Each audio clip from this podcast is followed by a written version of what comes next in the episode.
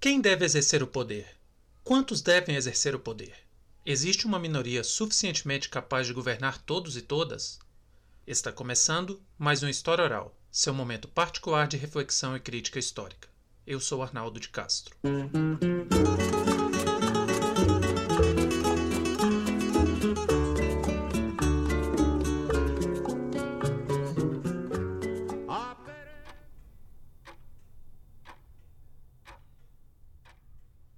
No dia 15 de maio de 2013, o plenário do Supremo Tribunal Federal julgou uma ação direta de inconstitucionalidade que foi requerida pelo Procurador-Geral da República. A DIN 3745 tinha como interessados o governador do estado de Goiás, Marconi Perillo, e a Câmara Legislativa do estado de Goiás. O vício material, nesse caso, era a criação de exceções que pretendiam permitir a prática de atos de nepotismo no estado de Goiás. Uma clara ofensa aos princípios da impessoalidade, da eficiência, da igualdade e da moralidade na administração pública.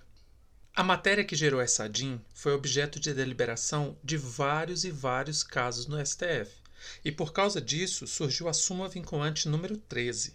O relator da DIN, o ministro Dias Toffoli, quando foi expor seu parecer, gente, não conseguiu segurar os risos. Senhor presidente, quando se pensa que já se viu de tudo, aparecem surpresas. O dispositivo impugnado, senhor presidente, é o parágrafo único do artigo 1 da Lei 13.145 do Estado de Goiás. O artigo 1 caput, que não, não está impugnado, dispõe o seguinte: é vedado a membro do poder ou a quem couber a prática dos atos de provimento em qualquer dos poderes do Estado nomear ou admitir cônjuge companheiro ou parente consanguíneo ou afim até o terceiro grau civil. Ou seja, a regra do artigo 1 caput veda a contratação de parentes. E por aí vai o caput. Não vou nem fazer a leitura integral. O parágrafo único que dispõe, senhor presidente, excluem-se da proibição a nomeação, a admissão e ou a permanência de até dois parentes das autoridades referidas no caput. Pronto, tá bom. Julgo, julgo procedente a ação. Precisa dizer mais alguma coisa, senhor presidente? Não, há divergência? Não. Não é modulação, não, né? A modulação no tempo ou no número? Sim. Ah, ah, dois parentes, desculpe, que eu não li a parte final do parágrafo único. dois. Além do cônjuge. Além do, do cônjuge. dois parentes, eu vi. Dois parentes além do cônjuge, porque, claro, é, cônjuge não é parente.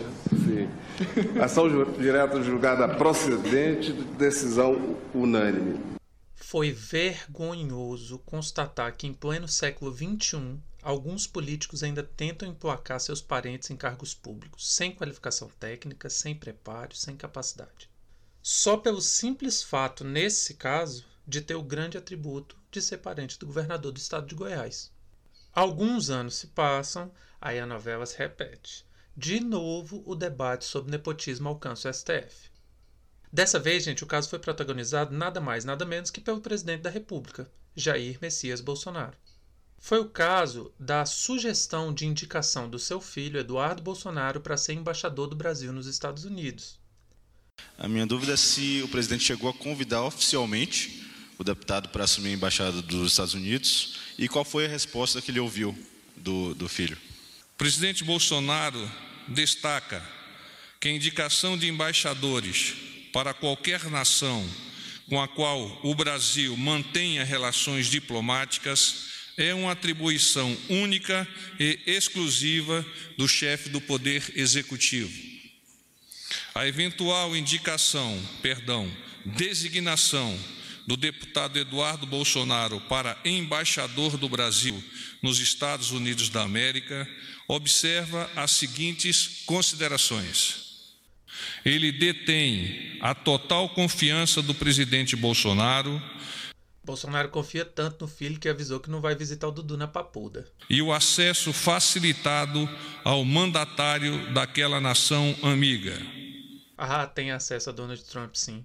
Caso o Trump queira comer um hambúrguer, né? Aí pode até confiar. O Dudu aprendeu a fritar hambúrguer no seu intercâmbio. É difícil falar de si próprio, mas é, não sou um filho do deputado que está do nada vindo a ser alçado a essa condição. Existe um trabalho sendo feito, já fiz intercâmbio, já fritei hambúrguer lá nos Estados Unidos. aprimorei o meu inglês. Mas tem que pedir devagar, porque o inglês não é o forte do garoto, gente.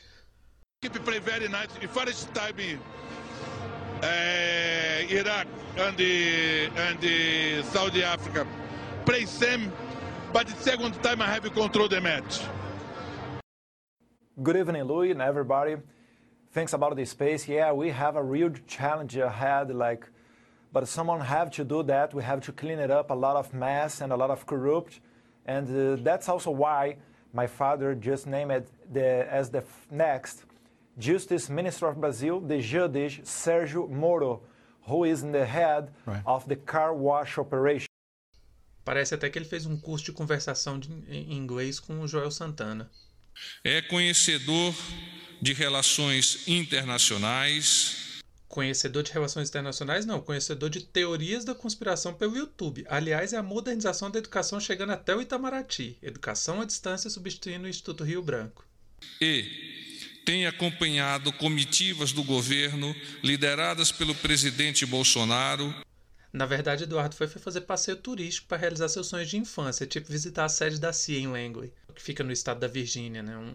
Aliás, essa visita do Bolsonaro à CIA foi um dos atos de maior submissão das relações internacionais até o presente momento do governo. E internalizado os princípios da atual política externa do Brasil.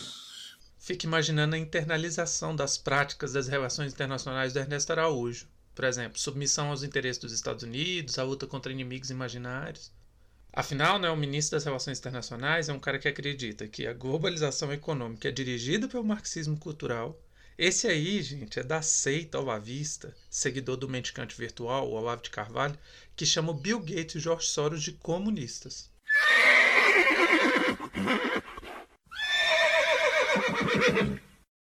Na verdade, o que a gente está assistindo com esse caso é um claro exemplo de filhotismo, que é uma das versões mais correntes no nepotismo brasileiro. É uma velha prática já da política oligárquica brasileira. E o que, que a gente está chamando aqui de oligarquia? Oligarquia é uma palavra que significa, lá no grego, governo de poucos. Esse governo de poucos tem uma longa trajetória na história do Brasil. Desde a colonização existem famílias favorecidas pelo rei ou pelo Estado. Na Primeira República, há uma alteração na composição do poder. O mandatismo era a expressão do poder particular e local das famílias encerradas ali naquele povoado. Esse poder, ao longo do tempo, foi substituído por um novo tipo de coronelismo, que era a apropriação do controle da burocracia estatal, controle particular do poder público, mas esse controle era mantido com ferramentas extralegais, como a particularização da violência com milícias, com pequenos exércitos particulares pagos pelo coronel. Esses soldados, guarda-costas, ficaram conhecidos em muitos lugares como jagunços. E através do controle extralegal da violência, as oligarquias pressionaram para que cada vez mais fizesse valer a influência das elites agrárias na política, e o coronelismo virou uma rede de interlocução entre a política federal, estadual e municipal, criando laços por compromisso. Esse poder das oligarquias se instalou profundamente no Estado com o advento da República. No Salão Nobre do Senado Federal, tem um quadro gigantesco, 3 metros por 4, 3 por 4. E esse quadro retrata a cena da assinatura do Decreto 510 de 22 de junho de 1890. É uma cena até icônica porque o Mauro Hermes da Fonseca, sobrinho do Deodoro, leva para ele uma pena de ouro simbolizando a importância da assinatura daquele decreto com essa pena de ouro dada de presente por seus ministros. O decreto 510 ele dava o formato do Estado pós-monárquico. Ali ficava definido então que o Brasil ia ser uma república, dividida em três poderes, a famosa tripartição do poder, legislativo, executivo e judiciário, e principalmente dando fim ao tão criticado o centralizador poder moderador. Estabeleceu também o federalismo, a organização administrativa com bastante autonomia, prevendo bastante autonomia dos estados. Eram 20 estados e um distrito federal. Elegeu também o presidencialismo como sistema de governo, e aí o centro de gravidade da política foi depositado no Poder Executivo Federal. Previa a insolubilidade territorial do Estado, mas ao mesmo tempo preservava a autonomia para formar novos estados fundindo ou separando estados já existentes. Também criou o poder legislativo bicameral, com três senadores por estado, e a proporcionalidade de deputados. Cada estado tinha direito a um deputado a cada 70 mil habitantes. E é com essa composição administrativa que o Brasil passa a ser governado efetivamente pelos interesses das oligarquias regionais. Oh, mas não sem disputas. Tá? A gente vai falar disso daqui a pouco. E qual era a base do poder desse sistema? Olha, eu sei que existe uma ampla bibliografia, uma respeitável bibliografia sobre o tema, mas toda vez que se fala em coronelismo, a gente precisa voltar na mais básica das bibliografias, que é o livro do Vitor Nunes Leal chamado Coronalismo, Inchada e Voto. Ali ele define quem é o coronel, esse chefe local, proprietário de grandes extensões de terra e que possuía um poder informal da violência. Esse poder ele vinha de serviços particulares de violência, aqueles jagunços que nós citamos lá em cima, e do paternalismo do coroné, Muitas vezes a população local, gente, só podia contar com os benefícios do líder. Essa população estava largada às traças pelo Estado. E disso surgiu uma barganha, e obviamente essa barganha também era pressionada pelo medo, tanto da violência quanto das perseguições políticas. O controle sobre a terra permitia ao coroné exercer essa pressão econômica e assim conseguir os votos que ele precisava para garantir o seu curral eleitoral. O voto na Primeira República é uma questão muito interessante, porque é a partir do controle de voto que vai ser dada a base de poder de toda a experiência da Primeira República. Então, quais eram as características do voto? Em primeiro lugar, o voto era para homens e a maioridade eleitoral era alcançada com 21 anos de idade. Outra questão importante é que o voto não era obrigatório. Essa questão do nosso voto atualmente ser obrigatório levanta muitos debates sobre isso é uma, se isso é uma democracia efetiva ou não, que é um direito dever quando deveria ser só um direito, enfim, cabe uma longa discussão aí sobre o voto, mas o que importa é que naquela época um dos elementos que favorecia o controle do voto era precisamente o fato dele não ser obrigatório. Outra questão que merece ser analisada sobre o voto é que na Constituição era prevista a exclusão de analfabetos, mendigos, praças em treinamento, né, militares em treinamento, e religiosos de ordens. Assim, gente, ficava excluído pelo menos 74% da população brasileira. Então a representatividade era muito pequena na Primeira República, precisamente pelo sistema de exclusão que foi feito para ter um amplo controle sobre o voto.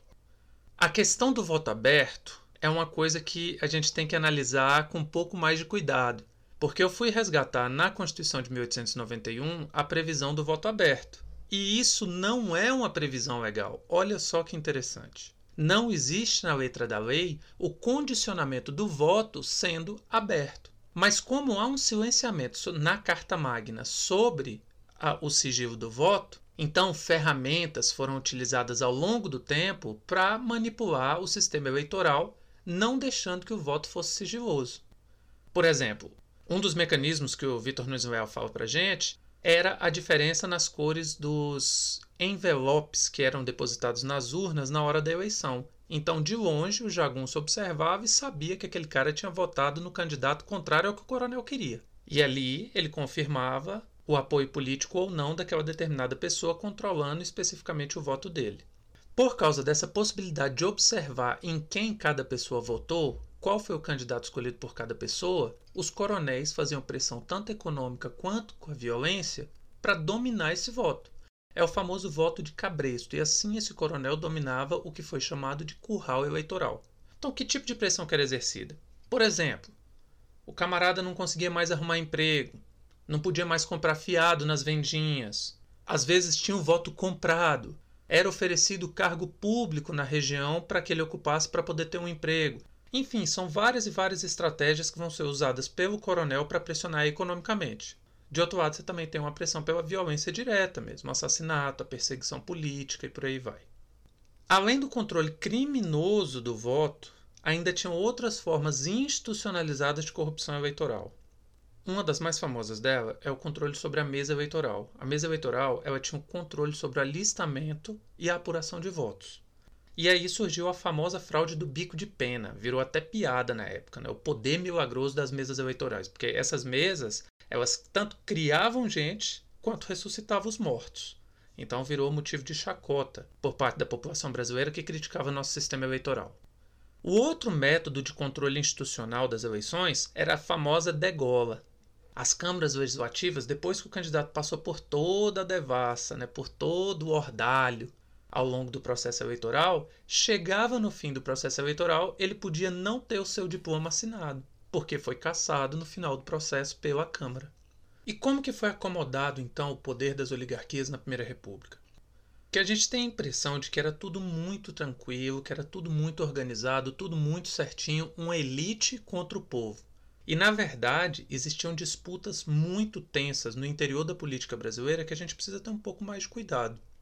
A gente costuma tratar a história da Primeira República de maneira muito superficial, acreditando que não existiam conflitos nem disputas, que não havia sequer mesmo política, era tudo uma negociata de balcões, né? uma negociata de empresários, e a gente costuma pormenorizar o aspecto político da Primeira República, herança precisamente da era Vargas, que difundiu essa ideia sobre a República Velha. Aliás, vamos esquecer esse nome República Velha e nos concentrar em tratar esse momento como Primeira República, a primeira experiência republicana no Brasil. Essas disputas elas são visíveis desde que nasce a República. Por exemplo, duas alas muito famosas do pensamento político brasileiro giravam em torno dos militares e das elites regionais. Qual era a grande distância do pensamento entre os dois? Os militares, que teve sua máxima representação ali, tanto com o Marechal Deodoro da Fonseca quanto o Marechal Floriano Peixoto, acreditavam num Estado mais centralizador, um Estado de característica mais centralizadora na política, mais forte, com peso maior nas ações do presidente da República. Já as elites regionais, elas queriam uma descentralização muito maior, uma diluição do poder do Estado na mão das unidades federativas. Esse pensamento foi liderado principalmente pelo Partido Republicano Paulista, Gente, as crises da Primeira República aconteceram todas em torno da centralização política, ou melhor, do aumento da autonomia dos estados das unidades da federação. Tanto Deodoro quanto Floriano, até por essa origem militar e a própria concepção política menos democrática deles, os dois tentaram exercer mandatos mais centralizados no Poder Executivo Federal. Prudente de Moraes, o terceiro presidente e o primeiro presidente civil, teve conflitos da mesma natureza porque as elites regionais pressionavam ainda muito forte para conseguir maior autonomia administrativa e financeira. Foi então que chegou o governo Campos Salles. Campos Salles foi eleito com cerca de 1% dos votos. O Brasil tinha em média 17 milhões de habitantes e ele foi eleito com cerca de 170 mil votos. E a grande promessa de Campos Salles era conter a crise econômica que vinha se avolumando desde o final do Império. Para conseguir conter essa crise, ele foi até a Inglaterra e lá negociou o famoso Funding Loan, que era um projeto de recuperação econômica através de empréstimos internacionais. O projeto apresentado pelo governo atendia às exigências dos banqueiros ingleses e estabelecia uma política anti-inflacionária, mas garantindo corte de investimento e o fim do incentivo para a indústria no Brasil. Obviamente, como é de se esperar, as medidas econômicas adotadas pelo governo causaram um aumento imediato nos preços, principalmente dos alimentos. Houve quebra de bancos, de empresa, arroz salarial, desemprego generalizou. E mesmo com tanta impopularidade, Campos Salles fez um governo relativamente estável, politicamente estável. Campos Salles chegou até mesmo a propor, a cogitar a aprovação da pena de morte para se vingar de um desafeto seu, o Ângelo Lugaretti, que foi assassino do seu irmão Raul Salles. Na dissertação de mestrado do Cristiano Eduardo Ferreira, que chama O Caso Lugaretti, crime cotidiano e imigração no interior paulista, esse caso é abordado fortemente porque ele analisa o processo criminal do Ângelo Lugaretti. Quem dissuadiu Campos Salles da ideia de estabelecer a pena de morte no Brasil foram os ingleses. Mas como que ele conseguiu tamanha estabilidade, mesmo tendo uma política tão contestada? Pra vocês terem uma ideia, quando termina o governo de Campos Salles, ele voltando para casa, do caminho do palácio até o, a ferrovia, nesse meio tempo, a população apedrejou o Campos Salles, de tão prejudicial que ele foi para a vida do povo. Então, como que ele conseguiu tamanha estabilidade? Ora, para conseguir aprovar o Fandelão no Congresso Nacional, ele precisou negociar muito com os governadores. Ali ele começava a cumprir sua principal promessa de campanha. Ele dizia se importar com as finanças do país. Para ele não interessava a política local. E aí ele estabelece o que ficou chamado por ele de política dos estados, mas que ficou popularmente conhecido como política de governadores. Foi um projeto altamente descentralizador que contava com a profunda autonomia administrativa e financeira dos estados. Era uma autonomia dada pelo governo federal em troca da governabilidade possibilitada pelos governadores. Então, o presidente da República, com auxílio de governadores e presidentes de Estado, tinha a garantia do apoio do Congresso Nacional. Como? Primeiro passo, o controle do voto. Então, para garantir a eleição majoritária, para garantir a eleição do presidente da República, era negociado desde o Arabase com os coronéis a eleição do presidente, do próximo presidente da República. E no Congresso Nacional, esse apoio era exercido principalmente pela degola, na Comissão de Verificação de Poderes, que era aquele caso lá de não deixar o deputado ser diplomado, mesmo vencendo todas as etapas da eleição. Em troca, o governo federal flexibilizava a autonomia dos estados. O Alberto Salles, irmão do Campos Salles, definiu a política de governadores de maneira extremamente negativa. O Alberto Salles diz o seguinte: A política divorciou-se inteiramente da moral. Governadores e congressos firmaram entre si pactos reprováveis, esquecidos e desprezados os deveres constitucionais para se entregarem à gatunagem e à licença, enchendo as algibeiras com o produto do imposto e afugentando os honestos com a perseguição política. É precisamente a política de governadores que vai dar origem àquilo que a gente conhece como política do café com leite, o revezamento da presidência da República entre mineiros e paulistas, entre representantes da oligarquia paulista e a oligarquia de Minas Gerais. Em 1930, quando é extirpada a política de governadores com a Revolução de 30 de Getúlio Vargas, Olha só o que é autonomia financeira dos estados. Vargas descobre que o governo federal sequer sabia quanto cada estado devia internacionalmente, porque os estados brasileiros, as unidades da federação, podiam até mesmo contrair empréstimos internacionais sem ter que ter o crivo do governo federal. Então a gente pode observar que durante mais de um século de república no Brasil, a res pública, a coisa pública vem sendo apropriada como coisa privada, ora por famílias, ora por grupos que se apoderavam da política para transformar o Estado em uma extensão de suas propriedades, uma extensão de seus domínios, e transformava o Estado em um pedaço do quintal de casa. É o famoso patrimonialismo da organização social e política brasileira. De 2008 para cá, o antinepotismo da súmula vinculante número 13 moralizou um pouco pouco não, em boa medida, os atos da administração pública. E veja que foi preciso uma súmula vinculante para isso. Não foi um projeto de lei proposto pelo Congresso Nacional ou pelo Executivo Federal. A súmula determinou que o filhotismo e todo tipo de nepotismo fosse extirpado, vedando a indicação de parentes e cônjuges, ou conge, como diz Sérgio Moro, para cargos comissionados. É legalmente viável. A partir disso, gente, a indicação de Eduardo Bolsonaro é legalmente viável? Bom, de acordo com o parecer técnico do Senado, dos consultores legislativos, um deles, Renato Monteiro de Rezende, que é bacharel em Direito e Ciência Política, mestre em Direito Constitucional, e o outro, Tarcísio Dalmaço Jardim, que é bacharel em Direito, mestre em Relações Internacionais e doutorando em Direito Internacional, de acordo com esses dois, a súmula vinculante veda a interpretação de que embaixadores são cargos políticos. A súmula vinculante número 13 ela define o seguinte: a nomeação de cônjuge, companheiro ou parente em linha reta, colateral ou por afinidade até o terceiro grau, inclusive da autoridade nomeante ou de servidor da mesma pessoa jurídica investida em cargo de direção, chefia ou assessoramento, para o exercício de cargo em comissão ou de confiança ou ainda de função gratificada na administração pública direta e indireta em qualquer dos poderes da União, dos Estados, do Distrito Federal e dos municípios, compreendido o ajuste mediante designações recíprocas, viola a Constituição Federal. Mas, para além da legalidade do ato administrativo, nós temos que pensar na moralidade. O direito, gente, é o efetivo exercício do dever ser. Quando aceitamos passivamente que um presidente acolha benefícios a seus filhos, ainda que com respaldo legal, nós falhamos enquanto civilização democrática.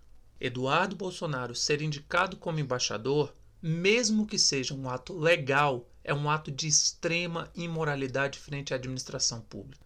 Porque Bolsonaro vai se apropriar de uma brecha da lei, vai se aproveitar de uma brecha da lei para beneficiar aquilo que ele pretende implantar como dinastia no Brasil.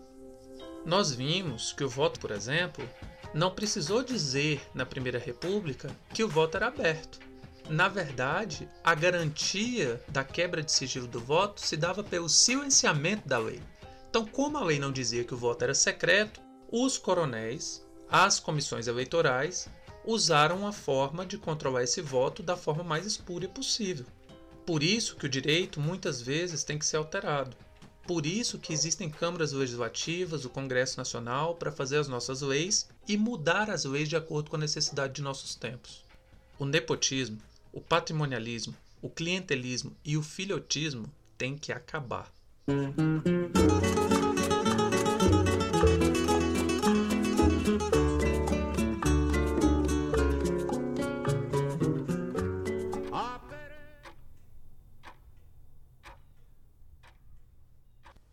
Encerramos aqui mais um tema. Espero que tenham gostado dessa nossa jornada. O História Oral é uma produção independente. No entanto, pedimos gentilmente para que seja citada a fonte de qualquer utilização de nossos podcasts.